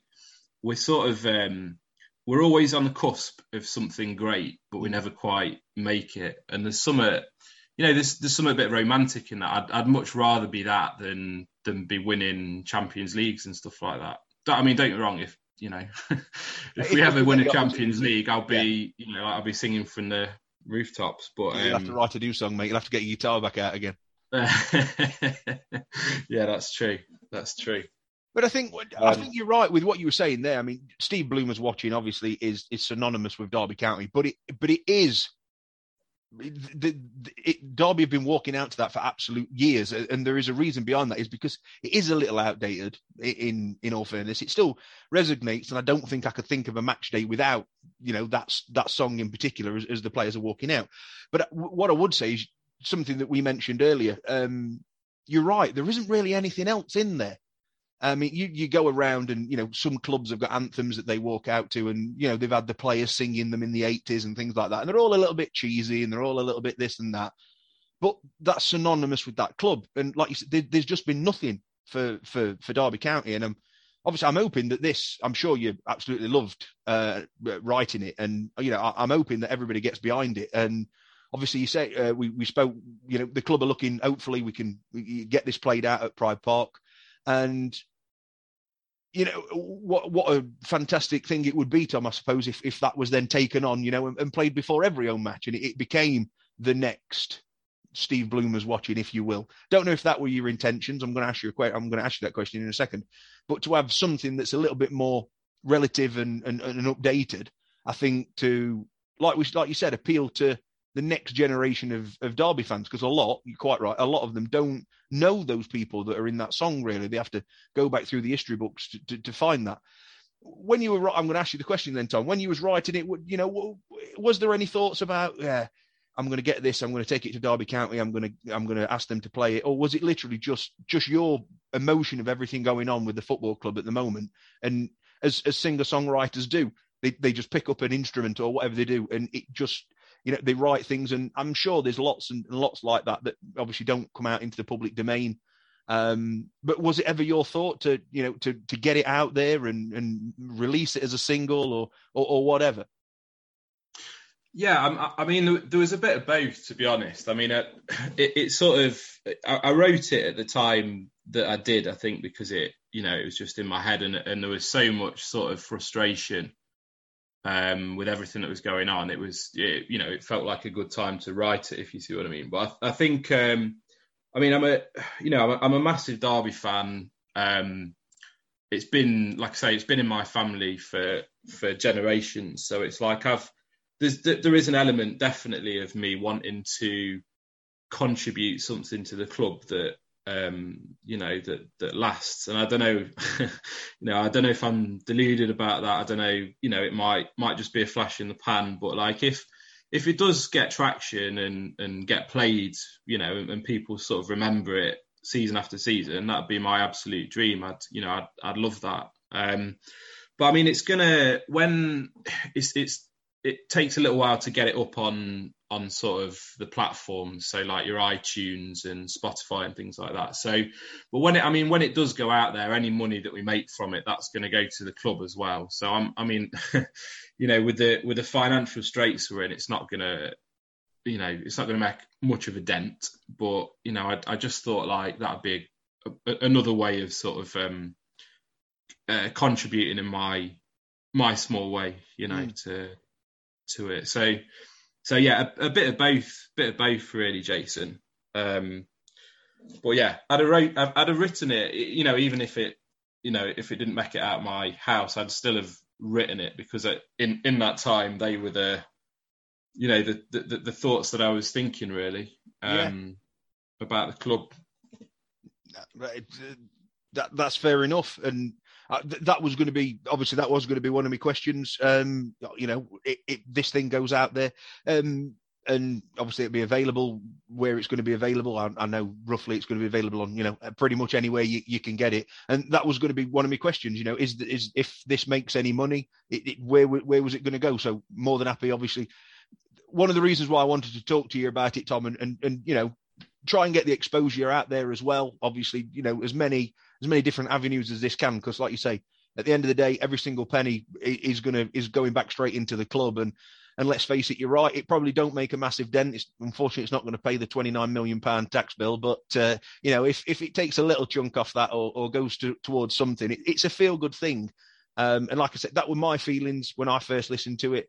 Um, It, the chorus gets me every time. I don't know. It just does. I mean, it, it's that's from being a passionate Derby fan who, who stands in the South Stand every home game, um, belting it out for ninety minutes. You know, it, it, it yeah, the the chorus got me. And I'm fingers crossed everybody who's listening to this uh, when it when it's available. I know there's uh, there is there is a copy out of it on YouTube at the moment. That's where I've listened to it. If people want to go and listen to it there, then then please do. And obviously, when it comes out, then then make sure make sure you get it from iTunes or wherever wherever it's on offer. And um, I I I'm not just saying this because you're here. I, I do think it's actually it's it's got a it's got a decent ring about it, and I, I can I can see it being played out at Pride Park. And uh, fingers crossed. Like you said, I know you spoke with the club um, about getting it out there for the Blackpool game. I'll, I'll be looking. I'll be looking forward to listening to it, mate. I really will. I hope it's. I yeah. hope it's there. Well, that's that's it. I, I mean, at, at the minute, I've I've got a mate. Um, I've probably got to do a couple of shout outs really as well, because I've you know I've had a lot of help with yeah, you uh, go for it. getting it out there. Um, so I've got a mate, um, a mate Scott, who and, and, and a lot of friends actually in the Stair thirty-five uh, supporters club. Um, so Scotty's been brilliant at promoting it. He created the the video that's on YouTube, which is a, a string to his bow that I had no idea about, but he's good. Obviously a, you know, an, an artistic director. Um, so yeah, so he, he did all that. And then obviously um, we recorded it. Um, the, the, the, the chap that recorded it, uh, Tom, um, a place called Sound Hub in Belper. Um, and I've known him for a long time, and he's, you know, he's, he's sort of done us a, done us a favour in sort of, um, you know, it could have been a lot more expensive to, to get it recorded and that, if you see what I mean. So he's, mm. he's helped us out because of, um, you know, what the song's about and, and what it's intended for. Um, and then that chanting you hear on the start and the end of the song and on the choruses, that's, um, that's me and five of my mates from the Stair thirty-five supporters club. So they've all, they've come down. Um, I've just told them to go to the pub before, basically, and then got the, you know, the verses down and everything. Yeah. And then they, they just basically came in and shouted and chanted a load of Derby songs. So like, it, they had, you know, they had a good laugh with it, but, but like it, it couldn't have happened without, without all of them uh, being involved, really, you know? So, um, so yeah, no, it's, it's, um, it's been a, it's been a labour of love for quite a few Derby fans and season ticket holders. I suppose one of me, one of my final questions, Tom, is obviously, you know, the club's been contacted and it's been asked to be played at. With everything that's going on at the club at the minute, I'm I'm sure it might have come a little bit down the pecking order, unfortunately for you. But what kind of response have you had from the club, and and you know what what's what's the what's what's the feeling been like from them? So. Um... So my mate Scotty, he's he's kind of like my become my unofficial promoter through this process. So he, he's he's been in negotiations with the club, and um, I mean it was it was going to be played earlier, but there's all sorts of things that have happened with. They usually have something that's going on on um, you know on match days, whether that's um, you know you know like Remembrance Sunday is the obvious mm. one, or if there's. Um, Sorry, I can't remember the name of the boxer, but you know they had a boxer at the home game the yes, other week. Yes, yes, Zach. Um, somebody, I think. Is it Zach? Is it Zach Parker? Uh, something, um, like, something like that. Yeah, apologies if I've misnamed like the heavyweight champion of uh, of the world or something. But um, yeah, so so it, it sort of it's been pushed back a little bit, but I think we're we're fairly confident now that it'll be played before the Blackpool game, which is obviously like. Means everything to me. I mean, that'll be, if there's twenty thousand there, that's probably like nineteen thousand nine hundred ninety-nine more than I've ever listened to any of my other music. So, you know. Like your own little private um, gig without you being there. Yeah, yeah, that's it. That's it. So, um, yeah, no, that, that'll be a buzz and, you know, it'll be, hopefully it'll be received well. Um, like I say, once once it's up on iTunes and all of that, we'll, We'll promote it and we'll we'll make sure that everyone's aware of how we um, you know how they can get hold of it. Yeah, no, absolutely. I mean, I, as I say, I've, I've, I think I think it is quality. I really do. I think I think that would add. It would certainly add to a match experience. And obviously, as I say, I think I think just you're right. I think getting it, it's kind of come at the right time for you, and, and it's with with what's going on with the club. There needs to be that feel good, feel good factor around again, and I don't see how this doesn't do that. And I, as I say, I, I really do hope that um, you know all Derby fans at the game and you know who aren't, I hope they get behind it. I say there's a good cause behind it as well. Um, but I, I think it's, I think it's something that could stick. I really do. I, I really do like it. I can, I can envisage it being being played out as you know, as I say, not maybe not as the teams are walking out, but you know a little bit before, drum up that. Drum up that last five minutes before before the players come out of the tunnel or whatever, uh, and I, th- I think it would be because at the end of the day, you know, the, the title of the song obviously that's been a song that Derby fans have sang for a very long time, but the kind of the the since I was young bit, obviously that song's only really been in and around Derby for you know the, the last four or five years probably um, as a crowd, but we know it's a crowd fa- you know it's a crowd favourite so- uh, chant that, that they do, so it, it's synonymous, and as I say, as we mentioned earlier and. It just it just ties it all in together, um, and you never know. Tom, like I say, you might have to get the guitar out again in the next in the next six months when uh, when things change at the club, and you know you, you can you can write another one. You never know, mate. You never know. Yeah, just um. But, what, but while we're on the subject of like going back to Steve Bloomer's watching, I'm I'm uh, I I love that song. I'm not I'm not um.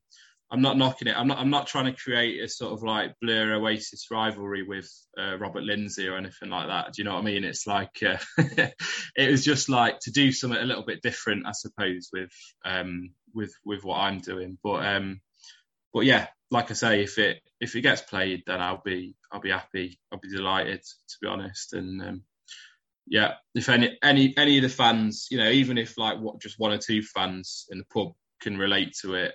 Uh, their experience of a match day and supporting Derby, the ups and the downs, then then it'll have achieved what I wanted it to. Good. Well, yeah, it, it certainly does with me. So that, that's that's one. You've definitely got one, and, and let's hope for it. Let's hope for a few more, mate. Thanks, mate. Be- before you go, obviously, um, I, this is probably a whole nother podcast, uh, and I'll just say you've been, you've been an absolute gent. Spending spending some time with me, it's, it's been a cracking chat. And uh, I, we'd, we'd love to have you back on the podcast to talk more things Derby County in the future, um, not just about your music and, and things like that. But, you know, in, in a nutshell, I have to ask you, since you're on, I mean, what what is your feeling about what's going on with the club at the moment? um, well, some some of them aren't repeatable. Um, towards it's a clean, it's a clean Derby. Podcast, Tom, this one, I'm afraid. yeah, yeah. I, I mean, I, I think my overall feeling is that whatever whatever happens, um, it's a message of defiance. Really, there'll always be a Derby County, and it doesn't it doesn't matter what form that takes at the end of the day, because well, you know, they've still got a loyal fan base. They've got a community that needs a club. You know, um, I mean, I I want to I want to say I'm speaking with my head as well as my heart when I say that I, I think we'll survive. But do you know what I mean? It's It's difficult, isn't it? I, I, I mean, I'm I'm confident. I, you know, I've, no no one's got a crystal ball, but I'm I'm confident we'll survive. I'm confident that um, we'll enjoy a different set of away days for however long it is, whether it's one year, a couple of years. Do you know what I mean? It's nice to um, you have to look on the bright side, um, you know, and it's prop. You know, people use that cliche of like, oh, it's proper football down in the. in the lower leagues and stuff, but it is. There's some cracking clubs. There's, there's. Um, looking at the table the other day, there's like eight or nine clubs that have been not just in the Premiership, but they've been, you know, some of the, some of them clubs down there have won titles and stuff. So, oh, yeah, do you know what I mean? It's not. Um, it would be it'd be disrespectful of us to, to say that it's going to be, you know, it's going to be rubbish and we don't belong there. You know, any club is only as good as their last set of results. You know, so I, I say. Um, number one, let's survive, and then, you know, let's let's bring it on. Let's see what see what happens next. No, I, I do. I, I fully agree with you. As I say, mate, it's been an absolute pleasure talking to you. Thank you very much for your thank you very much for your time. And as I say, like you say, these things take time. Get this song out, and I, yeah, we'd love to catch up with you in the new year. Um, you know, and and find out how the song's doing. And as I say, hopefully we can hear it coming out at Pride Park a couple of times in that time. And I, I'd love to get you on, because you obviously you're a passionate Derby lad, ba- passionate Derby fan, clearly. And uh, we, we'd love to have you on again, mate. To uh, especially with Corey, when Corey's here as well, um, to have a to have a right good chinwag about Derby. And, and fingers crossed, sometime after January, uh, you know, we, we'll we'll know where we are as a club, and we might have a bit more. bit more positivity to talk about. But Tom, absolutely appreciate you coming on, mate. Thank you very much, mate. No, it's it's been a pleasure. Been a pleasure.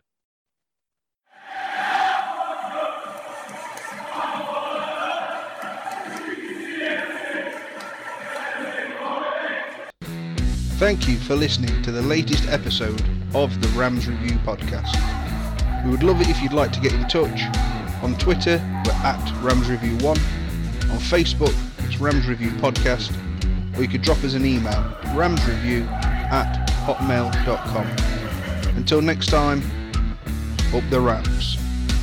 The Rams Review Podcast are proud to be part of the Fan Hub one hundred, putting fans first.